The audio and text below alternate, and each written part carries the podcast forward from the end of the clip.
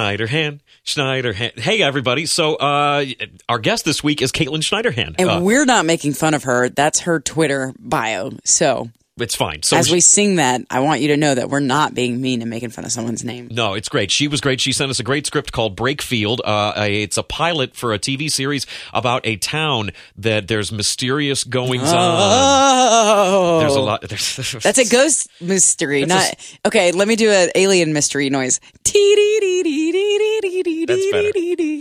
Uh, it's a town with some government conspiracy and uh, otherworldly things going on. And so, do you have any? Uh, Conspiracy theories. yeah, anything you actually believe in? Because they're they're. I mean, come on.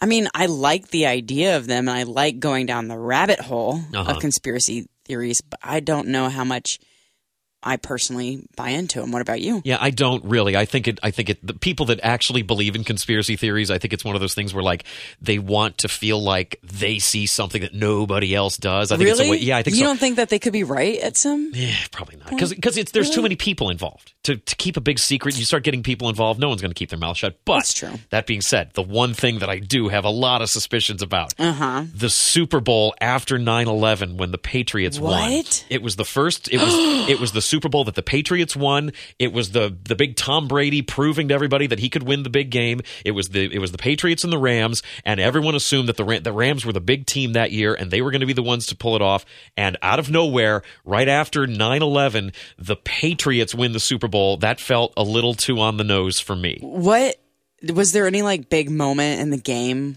when? I mean, I'm not that much of a sports guy, but I just So- remember that was the and that was the start of the big Patriots dynasty, though, which to me sort of refutes the conspiracy because they've been able to keep it going for all these years. So yeah, that's the one that I happen to believe in anyway. Uh, what you can believe in though is that there's a really great script waiting for you to read. It's called Breakfield. It's by Caitlin Schneiderhan, and you should read it right now. Scriptshopshow.com. The show comes out this week.